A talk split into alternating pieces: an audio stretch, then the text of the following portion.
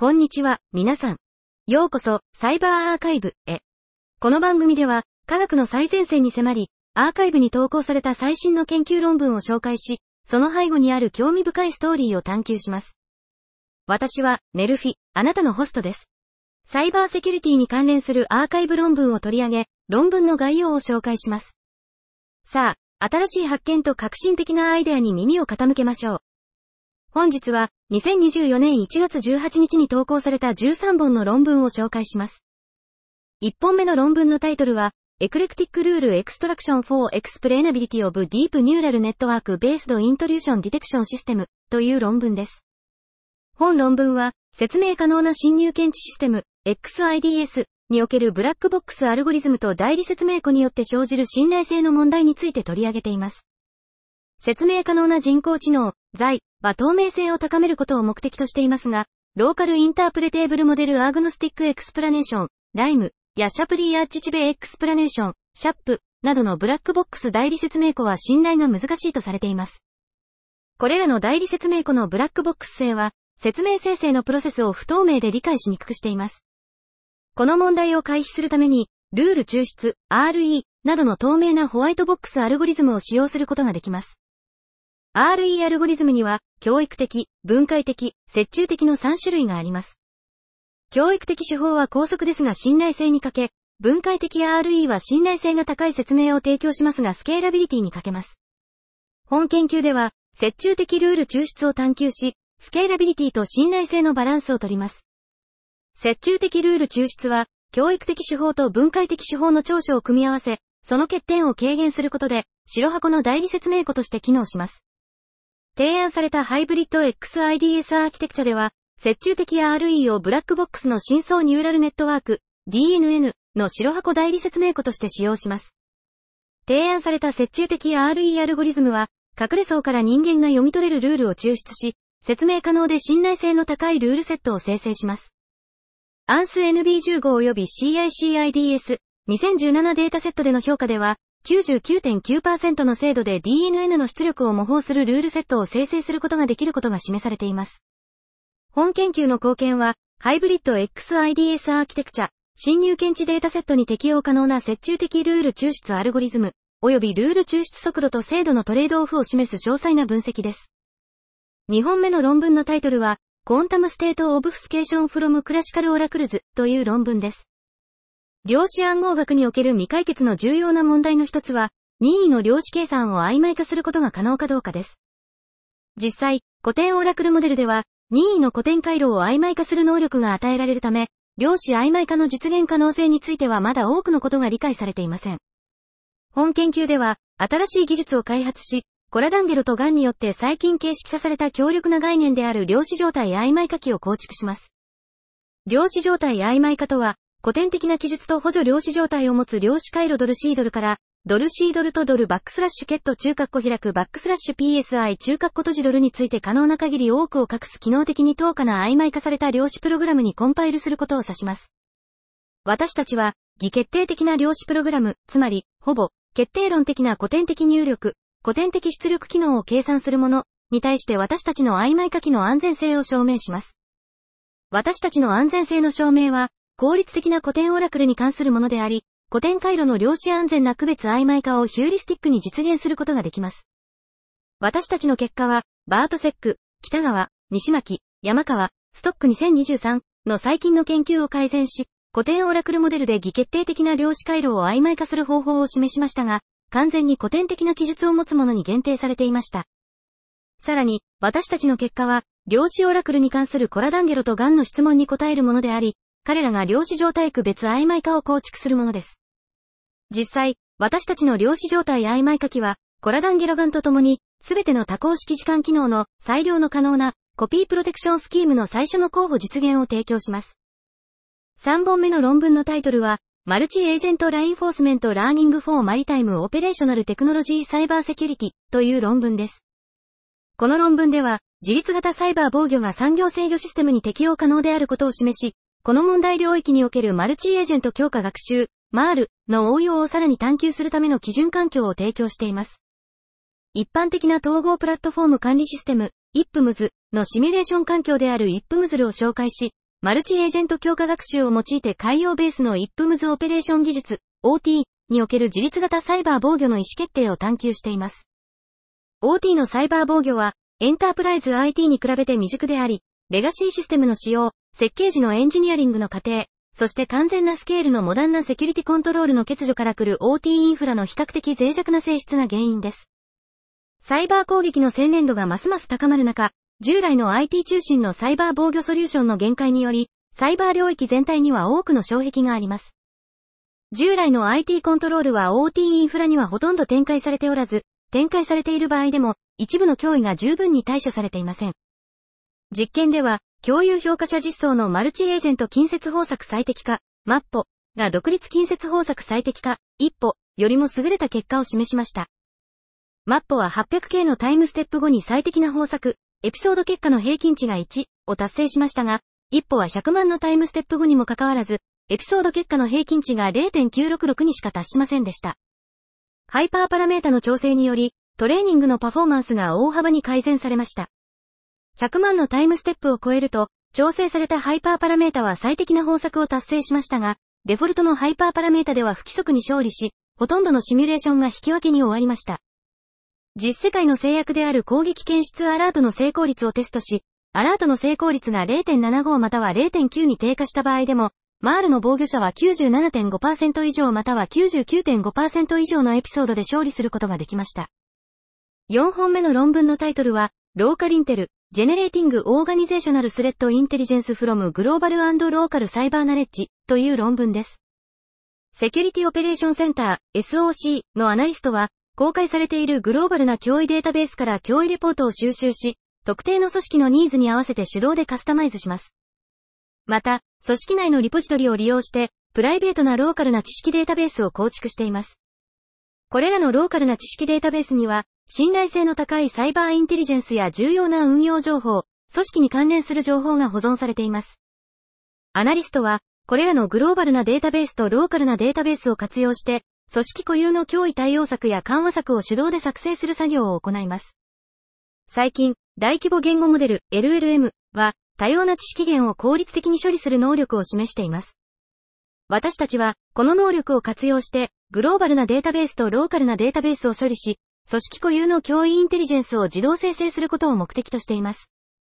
この研究では、ローカリンテルという新しい自動化された知識コンテキスト化システムを提案します。このシステムは、プロンプトに応じてグローバルな脅威レポートを取得し、ローカルな知識データベースを使用して特定の組織に合わせてコンテキスト化します。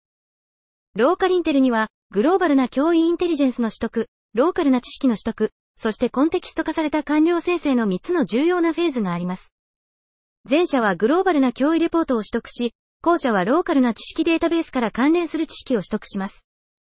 最後に、これらの知識源を統合することで、コンテキスト化された完了を生成します。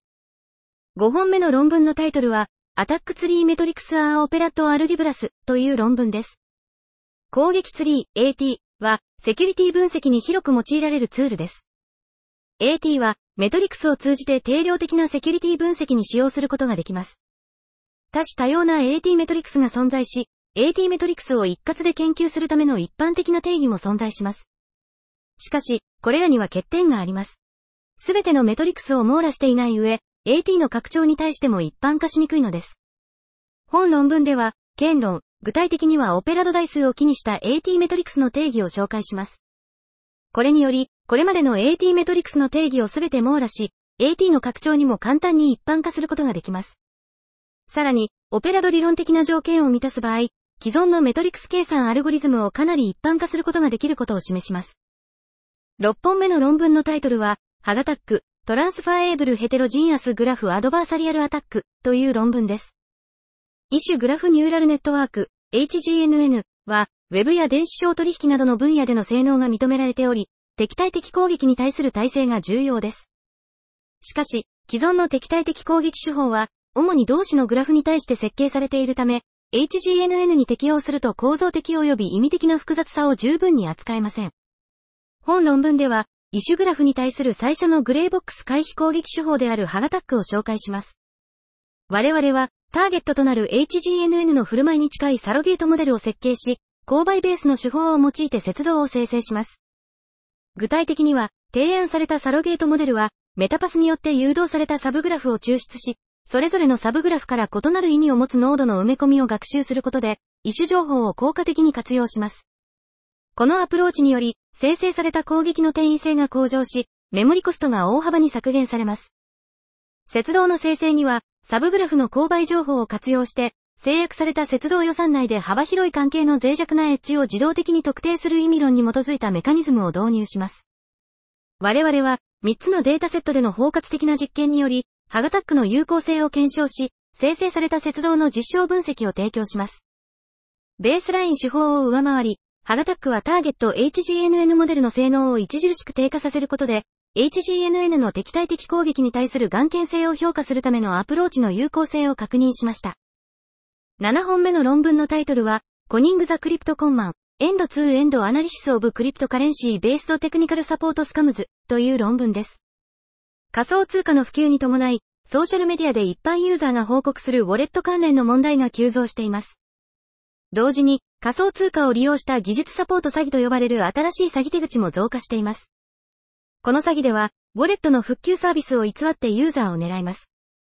本論文では、仮想通貨を利用した技術サポート詐欺を包括的に研究し、ハニーツイートという分析ツールを用いて詐欺を分析します。ハニーツイートでは、2万5000件の偽のウォレットサポートツイート、ハニーツイートを投稿し、9000人以上の詐欺師を誘い出します。その後、自動システムを使用して詐欺師とやり取りし、その手口を分析します。実験の結果、詐欺師はツイッターを出発点として、その後他のコミュニケーションチャンネル、メール、インスタグラム、テレグラムなどに移り、詐欺活動を行っていることが分かりました。私たちは詐欺師を追跡し、支払い方法を明らかにします。支払い方法に基づいて、被害者から秘密のキーフレーズを要求する詐欺師と、デジタルウォレットに直接支払いを求める詐欺師の2つのカテゴリーを特定しました。さらに、ハニーウォレットアドレスを展開し、秘密鍵の盗難を確認することで詐欺を確認します。また、詐欺師のデータ収集を支払いサービスプロバイダーと共有し、その結果をフィードバックしてもらいました。支払いサービスプロバイダーのフィードバックは、私たちの調査結果を裏付けるものでした。様々な視点から分析をまとめることで、詐欺のライフサイクルを提供し、詐欺防止のための提言を行います。8本目の論文のタイトルは、AFAST、パフォーマント、セキュアディストリビューティドトレーニングフレームワークフォーラージランゲージモデルという論文です。分散、連合、LLM は、分断されたデータを使用してドメイン固有の LLM を共同学習する重要な方法です。しかし、サーバーやクライアント側からモデルパラメーターやデータを悪意のある方法で盗むことが急務の問題となっています。本論文では、 Model Slicing に基づく安全な分散 LLM を提案します。この場合、クライアントとサーバーの両方にトラステッドエクセキューションエンバイロメント T を展開し、微調整された構造、 LoRA または P-tuning V2 の埋め込みを T に配置します。そして、軽量暗号化を介して T と一般環境で安全な通信を実行します。さらに、装置コストを削減し、モデルの性能と精度を向上させるために、分割微調整スキームを提案します。特に、LLM をレイヤーごとに分割し、後半のレイヤーをサーバー側の T に配置します。クライアント側には T は必要ありません。そして、提案された Sparsification Parameter Fine-tuning、SPF をロー RA 部分に組み合わせることで、下流タスクの精度を向上させます。多数の実験により、提案手法が安全性を持ちつつ精度を保証することが示されました。9本目の論文のタイトルは、On the Effectiveness of Function Level Vulnerability Detectors for Inter-Procedural Vulnerabilities という論文です。ソフトウェアの脆弱性は重大なサイバー脅威であり、それらを検出することが重要です。脆弱性を検出するための重要な手法の一つは、プログラムの機能をまとめて扱う深層学習を使用することです。しかし、この手法の限界は理解されていません。本論文では、その限界を調査し、異なる機能に属する修正対象の文と脆弱性を引き起こす文を検出することができるかどうかを調べます。そのために C、C++ のオープンソースソフトウェアをベースにした最初のインタープロシージャル脆弱性データセット、インター PVD を作成し、バルトリガーというツールを提案します。実験結果から、バルトリガーは効果的に脆弱性を引き起こす分とインタープロシージャル脆弱性を検出できることが分かりました。また、研究結果から、I、インタープロシージャル脆弱性は平均2.8層存在し、E、機能レベルの脆弱性検出器は、インタープロシージャル脆弱性の修正対象の機能を検出するのに比べて、内部プロシージャル脆弱性の修正対象の機能を検出するのにはずっと効果的ではないことが分かりました。10本目の論文のタイトルは、ユニバーサリーロバストグラフニューラルネットワークスバイプリサービングネイバーシミラリティという論文です。グラフニューラルネットワークは、関係性のあるデータを学習するのに大きな成功を収めていますが、同質的なグラフに対する攻撃に対して脆弱であることが広く研究されています。この問題に着目し、グラフニューラルネットワークの敵対的な体制を向上させるための堅牢なモデルが開発されています。しかし、異質的なグラフに対する脆弱性はまだ謎のままです。そこで、本論文では異質的なグラフ上でのグラフニューラルネットワークの脆弱性を探求し、理論的に、負の分類損失の更新は、パワー付き集約された近隣特徴量のペアごとの類似性と負の相関があることを証明します。この理論的証明は、グラフ攻撃者が、同質的なグラフと異質的なグラフの両方で、近隣特徴量の類似性に基づいて似ていないノードのペアを接続する傾向があることを説明します。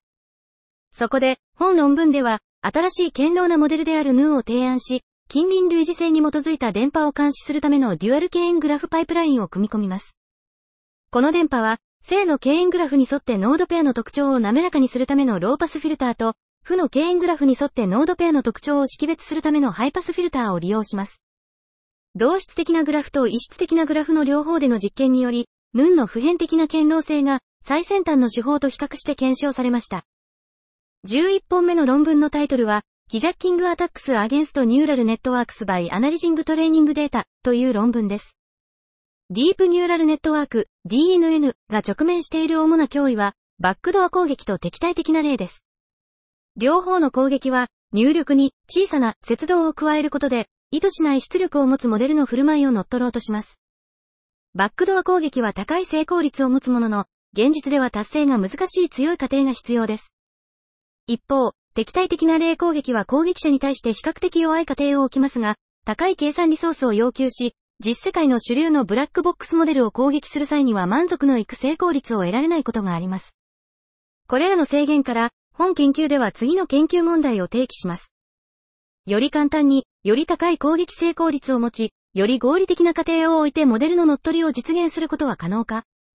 本論文では、モデルのトレーニングプロセスを改ざんすることなく、バックドア攻撃と同等の高い性能を実現する新しいモデル乗っ取り攻撃であるクリーンシートを提案します。クリーンシートは、トレーニングデータから生じる DNN の脆弱性を利用します。具体的には、ターゲットモデルの一部のクリーンなトレーニングデータを、毒入りデータとして扱い、モデルにとってより敏感な特徴、一般的にロバスト特徴と呼ばれる、を捉えて、トリガーを構築します。これらのトリガーは、バックドア攻撃と同様に、任意の入力例に追加することでターゲットモデルを誤認させることができます。シフェア100と GTSRB の5つのデータセット、79の通常トレーニングされたモデル、68のプルーニングされたモデル、39の防御モデルでの詳細な実験により、クリーンシートの効果を検証しました。結果は、シフェア100で平均攻撃成功率、ASR が97.5%、GTSRB で92.4%と、最先端のバックドア攻撃と同等の性能を示しています。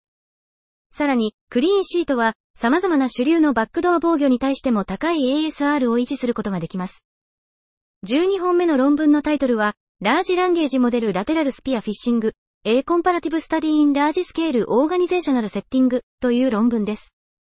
フィッシングメールの重大な脅威は、LLM、ラージランゲージモデルの可能性によってさらに悪化しています。LLM を使用することで、高度にターゲット化された、個人に合わせた、自動化されたスピアフィッシング攻撃が可能になりました。このような LLM を利用したフィッシングに関する2つの重要な問題があります。一つは、既存の研究が組織全体を標的とする大規模な攻撃に対する LLM の統合を特定に調査していないこと。もう一つは、現在のアンチフィッシングインフラが LLM によって生成された攻撃を防ぐ能力を変えていることです。しかし、このような調査を実施するには、実際のビジネス運用中に機能し、大規模な組織インフラの複雑さを反映する必要があります。また、LLM によって作成されたフィッシングメールを取り入れることができる柔軟性も必要です。この研究は、約9000人の大学の従業員を対象とした、11ヶ月間の LLM を使用したターゲット型の横断的なフィッシングメールの作成を試みるものであり、既存のインフラがこれらの攻撃を検出する能力を評価し、その効果を明らかにすることで、改善のための可能性を示唆します。研究結果に基づき、既存のインフラで見逃された LLM によるフィッシングメールを検出するための機械学習ベースの手法を提案し、F1 スコアは98.96となりました。13本目の論文のタイトルは、 Artwork Protection Against Neural Style Transfer Using Locally Adaptive Adversarial Color Attack という論文です。 Neural Style Transfer NST はコンピュータビジョンで広く採用されており、任意のスタイルを持つ新しい画像を生成するために使用されています。このプロセスは、スタイル画像の美的要素とコンテンツ画像の構造的側面をニューラルネットワークを利用して調和的に統合し、視覚的に調和の取れた結果を生成します。しかし、不正な NST はアートワークを悪用する可能性があります。このような悪用は、アーティストの権利に関する社会技術的な懸念を引き起こし、オリジナル作品を積極的に保護するための技術的アプローチの開発を促します。敵対的攻撃は、主に機械学習のセキュリティで探求されている概念です。私たちの研究では、この技術をアーティストの知的財産を保護するために導入しています。この論文では、局所的に適応的な敵対的カラーアタック、ラーカ、という、人間の目には気づきにくいが NST にとっては混乱を引き起こす方法を提案しています。具体的には、高周波コンテンツが豊富な画像領域をターゲットとする接動を設計し、中間特徴を混乱させて生成します。私たちの実験とユーザースタディでは、提案された方法を使用して NST を攻撃することで視覚的に劣ったニューラルスタイルトランスファーが生成されることが確認され、視覚的なアートワーク保護の効果的な解決策となります。本日の紹介は以上となります。それでは、また明日をお会いしましょう。さよなら。